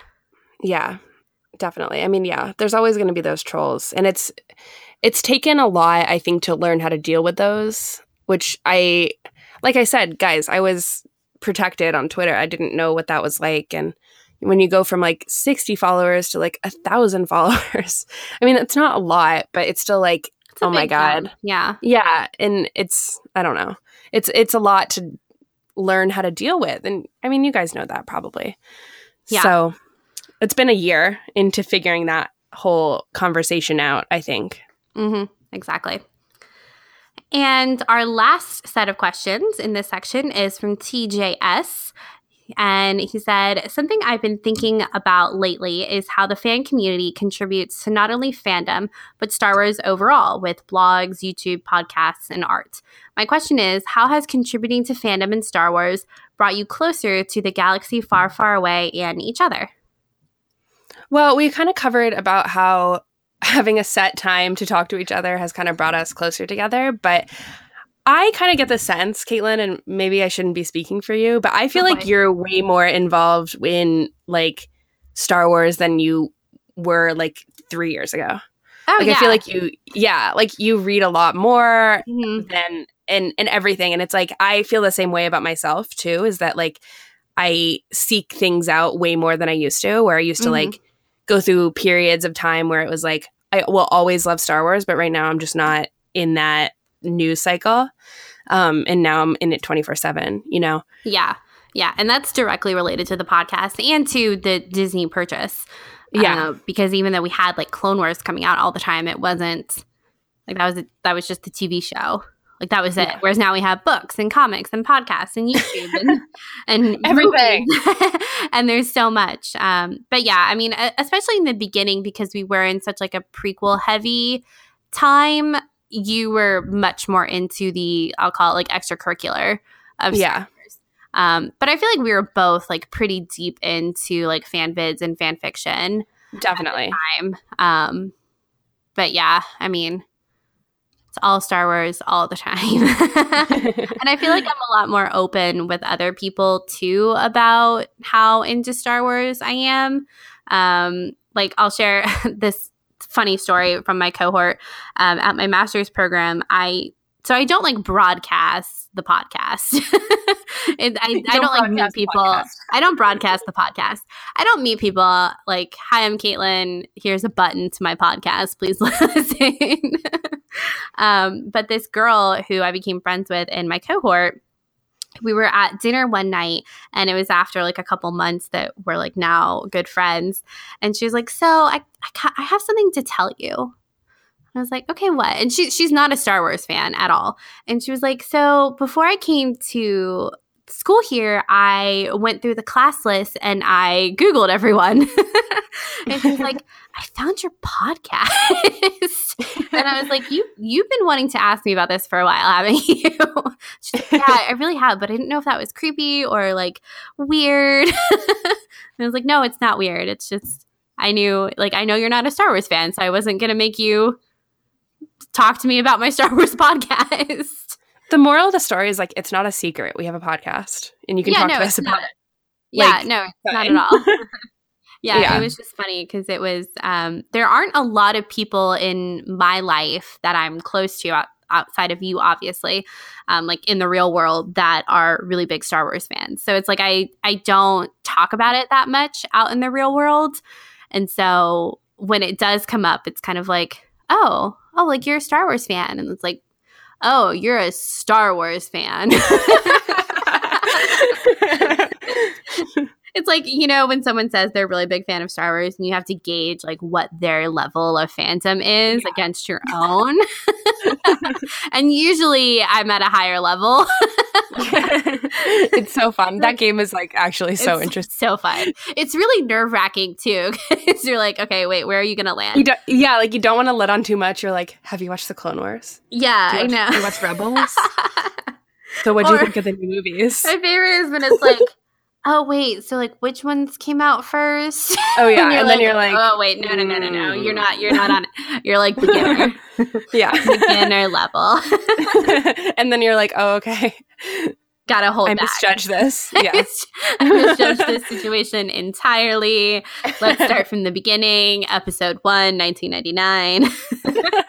my, my parents are not big Star Wars fans either, and I cannot tell you how many times I have had to give them the like Star Wars history lesson of like four, five, and six, one, two, and three. Here are the years. Here's the new ones. it's, like, it's absurd. it's just funny to me because it's like not that hard. I understand that it's like a different concept and like no one really had done the whole prequel thing before, but like now so many movies do it that it's not that hard of a concept to understand and to grasp in terms of like a quote movie universe. I know. They and, just like, they just don't retain it. Yeah, like every, I think that's really the thing. every year Star Wars comes around and they're like, okay, explain it to me again. And then December hits or like January and it like leaves their mind and they don't think about it again until the next movie comes out. Yeah. They're like, okay, wait. Is it like the thing is Rogue One threw a big wrench in it. Rogue One has definitely thrown a big wrench in everything. And it's like, how do you explain it? Is it a prequel? Is it not? Where does it go? How do you put like it's hard. it's hard. It's hard to explain. coming out too. It's like, all right. Spin off. it's anthology separate. yeah. Anyway, so I think that's going to conclude our Star Wars questions. We're going to move on to part three about our quote personal questions that aren't that personal, but you know. Listen, big deal. You got another problem. Women always figure out the truth. Always. All right, welcome to part three with our quote unquote personal questions, but really they're just questions that aren't about Star Wars. so if you've made it this far, congratulations, you are a true fan. And uh, hopefully, these will be some interesting questions for you too. So, our first question is from our good friend Emma. And she asked, What do you absolutely love that is not Star Wars related? And if Star Wars were to suddenly stop existing, wow, what would you turn to instead? For me, in terms of like fandoms, I struggle because like I generally just like love movies and like film and everything. Um I also think if Star Wars were to stop existing, I'd probably read a lot more than I do right now. Mm-hmm. Um I was an English major in college and I kind of miss that whole part of me. Um I don't know. Also love to paint, miss that part too. Maybe I'd get more into that. Not that Star Wars kind of like occupies that part of my brain, but it kind of does with the podcast and everything. It's not mm-hmm. like easy to do, to just do like both. sitting. Yeah. So in terms of stop existing, I don't know. Like maybe I'd get more into like I don't know television shows. I love television shows. Like I can't. I don't know. I'm, I love a lot of different things, right, Keelan? Like I don't. Yeah, know. yeah. Charlotte's Charlotte's interest is pop culture, so yes, it would just be a lot of pop culture. Yeah, with like this big gaping hole of like what started it all. this black hole. The question is, if Star Wars stopped existing, would would it just completely leave our lives, or would it just stop being made? I think it would like both. so it'd be like we went back in time and just like it never. Yeah. So so like how would blockbusters exist? Who yeah, knows? They wouldn't. Okay. What about you though? Um, my my absolute love is growing up i was always obsessed with ancient egypt. And so that's something i'm still really passionate about now. Um, and i would probably be even more i i mean i'm still really into it so i'd be even more into it. Um, i went to school actually thinking i was going to become an egyptologist and realized i didn't really actually like the process of archaeology uh, or heat. Like i'm not a summer fan and Egypt is really hot. Uh, um, but I, would still be doing that. I mean, I'm still doing that now. Um, I incorporate um, ancient Egypt into my master's work whenever I can. So I'd probably still be doing that. Um, as far as fandom goes, I, I mean, I grew up like loving the Chronicles of Narnia, Narnia, and Little House on the Prairie. Those were like my favorite series growing up as a kid. Maybe I would have gotten really into Harry Potter I don't know. Yeah. Probably not. I, w- I used to be really into Harry Potter. Still am. Yeah.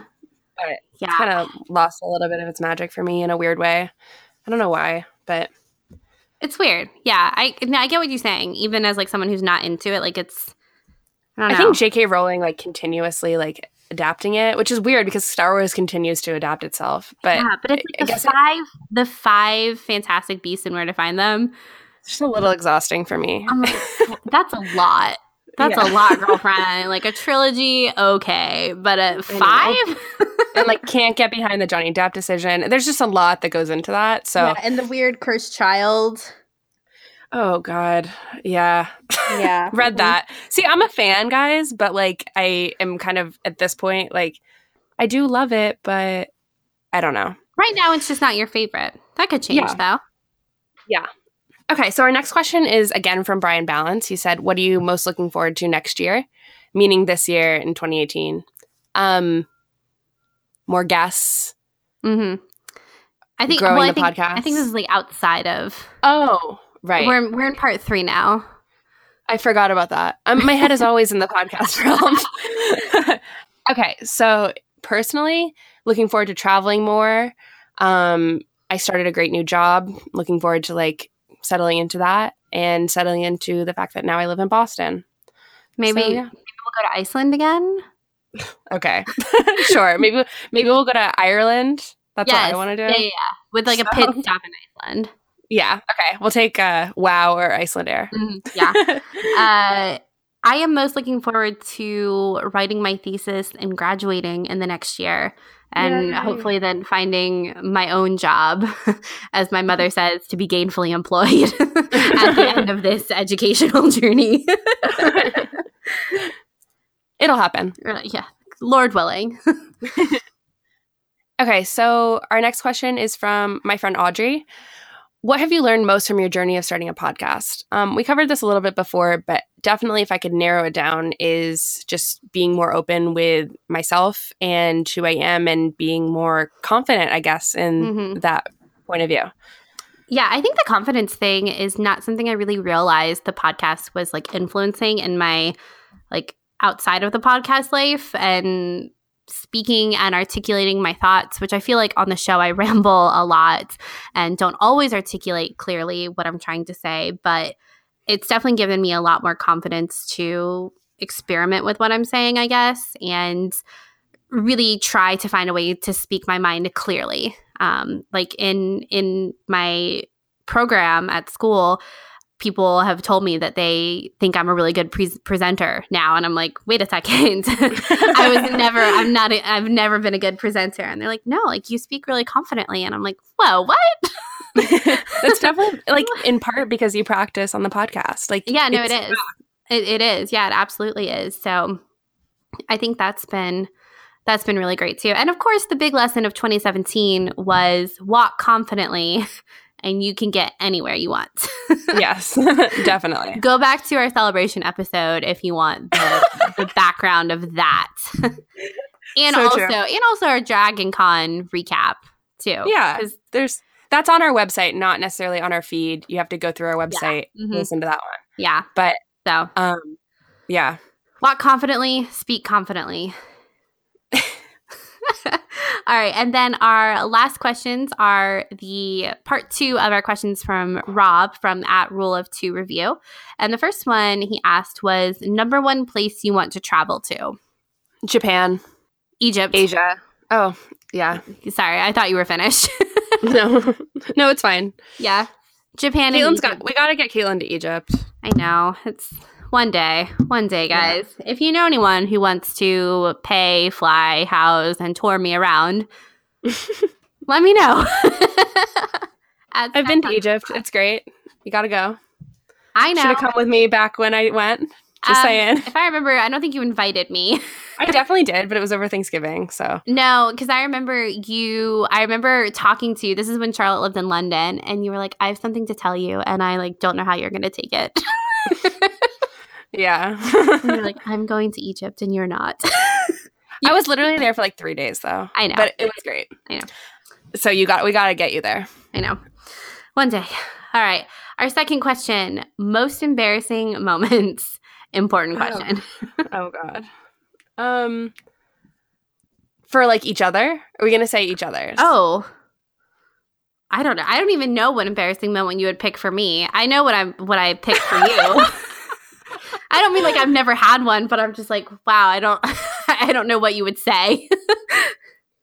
Um, I don't. I don't know what I'd say for you either. What would you say for yourself? there there's one that you're present at that has always like scarred me horribly. Okay, what was it? What was it? it, was in, it was in middle school, as all good embarrassing moments are. and do you remember this? It was at PE, and we were playing softball. I don't remember this at all. Oh my god, you don't remember? Good. Maybe I won't tell this story. Um, and we're it was like all a group. It was we were playing softball or no, it was kickball. We were playing kickball, and it was Oh my god, I remember this. and oh i don't oh god and charlotte and it was my turn to kick the ball charlotte and this other guy were out in the outfield and like i kid you not like every cute boy in our class was standing behind me and the ball comes towards me and all the cute boys go caitlin don't kick the ball it's a bad throw but i kick the ball and I like fall on my butt. Like both my legs go flying up in the air. I fall on my butt and it was awful. it was so bad. And it's it scarred me because I just remember thinking like I'm going to go and kick the ball. It's going to be great. And then I horrifically embarrassed myself in front of like the whole grade. It wasn't it wasn't like just a class. It was like everyone was outside. And I know no Yeah. one like remembers that moment uh, that that like was out I- there, I, but I totally remember that. well, I know you remember it, but I'm saying like the cute boys behind me don't remember it. but I, I do remember everyone being like, "Don't kick it."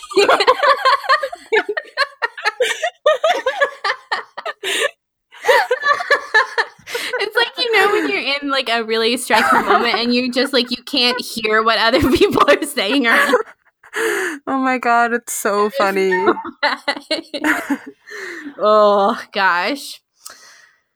So yeah, I don't. I don't really know what my most embarrassing moment. I do. Okay, what what is it? What are you gonna say for me? I don't know if it's like embarrassing. I think it's just hilarious. Is when we were in Iceland and oh my god.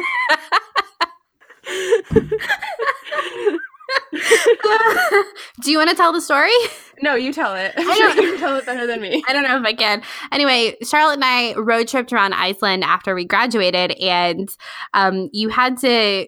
We were at a gas station buying water.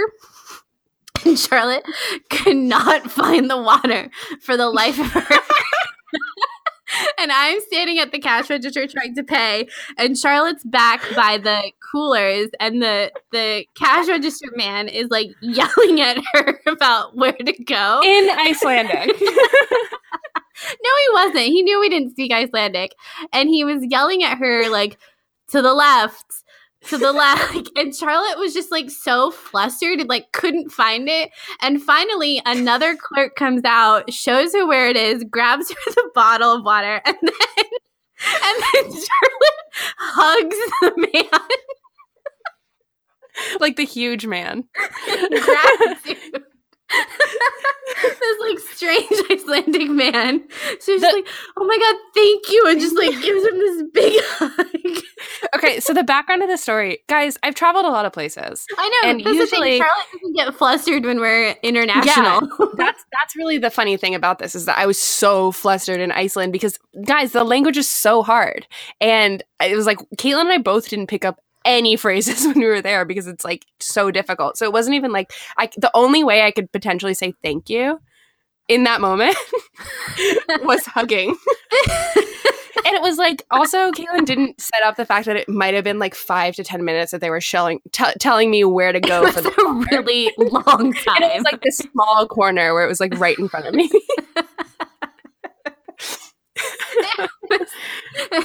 it was so bad.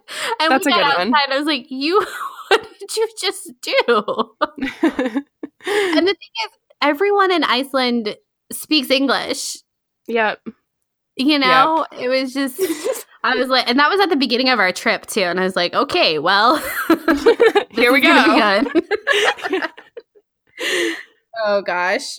I mean, I, I feel like we have so many embarrassing moments, and I just can't really think about them right now. I mean, nothing that's like those are like public embarrassing moments. Yeah, You know, yeah. we- the I- other ones like we have a can't talk of, like, about. Stupid moments together, but nothing. I don't know. That middle school one though, It just like scars me. it's so funny.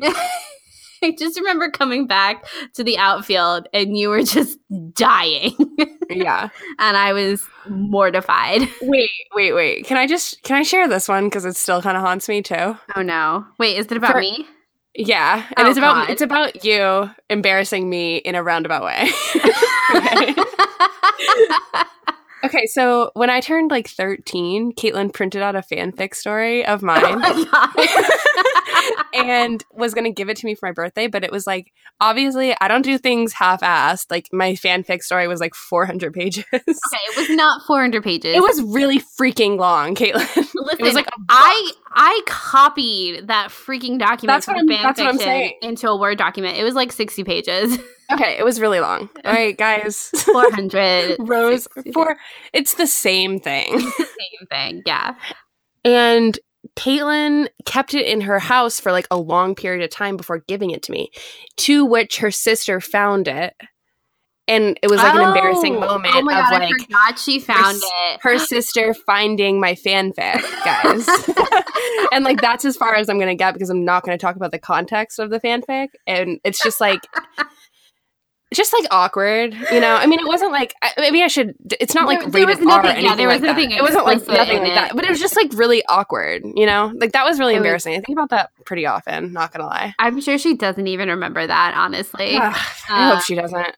But I forgot she found it. I remember because that was when because I gave it to you for your birthday, and Yeah. you were in Boston, and I had to fly with that thing, and then you like hid it under your bed, and I think you eventually threw it away, I did.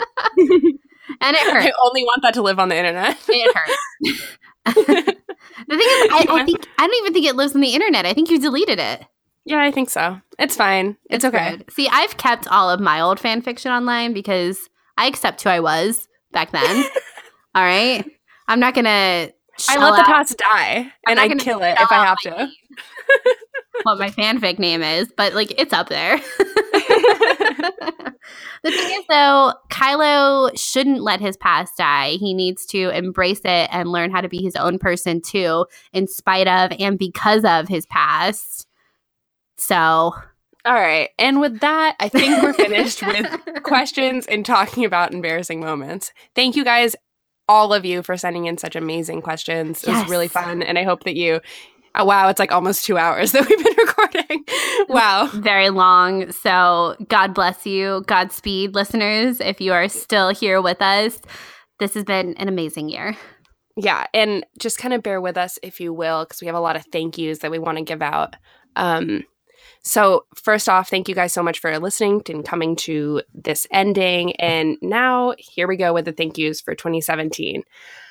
Um, we've logged about 50 hours of talking about Star Wars on here so far, and that honestly doesn't include our Patreon bonus episodes, which I am really proud of the fact that we've logged 50 hours.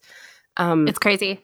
We Yeah, said at the beginning of last year that our goal was to do 10 episodes of the podcast for next Yeah. year for 2017. and, and it's like an addiction. 30, So here we yeah. are. Mm-hmm. Yep. Special thanks to our Patreon supporters. It blows our mind every single day that people care about us enough to support us. So I'm going to list them right now. Amy, BJ, Brandon, Chuck, Emma, Aaron, Jim, Kirsty, Kyle, Lynn, Matt, Neil, Robbie, Ryan, Cherie, and Swara. Thank you guys so much. It really means so much to us that you support us. Yes, thank you so much to all of our Patreon supporters. And while we're talking about Patreon, we have a special Sky Talkers birthday present for all of you, our listeners. If you are listening to this now on January 11th, you can actually head over to our Patreon, and we have opened up all of our Patreon exclusive episodes for free for our birthday. So this is only going to be open for one day on January 11th. But if you're listening to this then, then you can go and listen to all of our Patreon episodes for free today. And it's just our little way of celebrating our birthday and thanking everyone who has supported us um, on this journey so far. Yes. Okay. So our next round of thank yous goes to anyone who ever reviewed us on iTunes. Um, those reviews help us in so many ways to push our podcast forward, to acquire guests, but most of all with morale. And I know that doesn't really seem like it would be that much, but honestly, it really does push us and gives us that little confidence boost that we need to kind of carry on. Um, so thank you so much for making our days. So special thanks to Sam, Katie, AJ, Darth Taxis, Nick, Drum Jedi, Jen, Roku, BJ, Chris, Jim, Val, and so many more. Um, thank you to anyone who ever retweeted our show, who tweeted about us, who legitimately just followed us, who liked our tweets, who participated in a little poll, who emailed us, who just subscribed to us on iTunes, who listens on Stitcher, who listens outside the US, who listened even just that one time. Honestly, yes. it all helps. It really does. Um, and then our last group of thank yous, uh, we have some specifics here. So, thank you to this group of people our parents, our awesome guests, and the friends we've made over the year Savannah, Annalise, Rachel and Kirsty, Sarah Dempster, Charlie Ashby, Tim and Rachel, Michael and Hannah, Jennifer Muro, Jim and Alex, Scott Murray, Nancy and Brian, Ryan and Daniel, Josh, Shannon, and Dale, and Franklin and Heath, and Danny, and Brittany, and Brian, and Jonna Marie, and Eve. Steve and Devin and Aaron and Samantha, Nick, Natalie, Tracy, Lillian, Grace, Jay, Melissa, Paul, Dean, Connie, Tyler, and so so so many more. I know like i um, get i was I, when we were going through all this we were like oh my god there's so many there's so many and i feel like i know we miss them and if we missed you and we regularly interact on twitter like i didn't mean to miss you we love you and we do. keep interacting with us yeah please. and this this i mean this last section we've done little um this last little section we've done here of thank yous it just like i wish there was a better way for us to say thank you for all of the people who have been a big part a small part any part of our podcast. It's it is incredible and i need new ways to say thank you I know, me too. There needs to be like another form of saying thank you. Yes. like, I'm pretty sure languages have all these different ways of saying love and I love you and everything. And we only get like this one way and we need mm-hmm. another way, basically. Yes. So, I think that is going to wrap up our very long Sky Talkers first birthday smorgasbord episode. Uh, thank you so much for listening, for being a part of our show, and for being our friends and listeners. We will see you next time. May the force be with you. May the force be with you.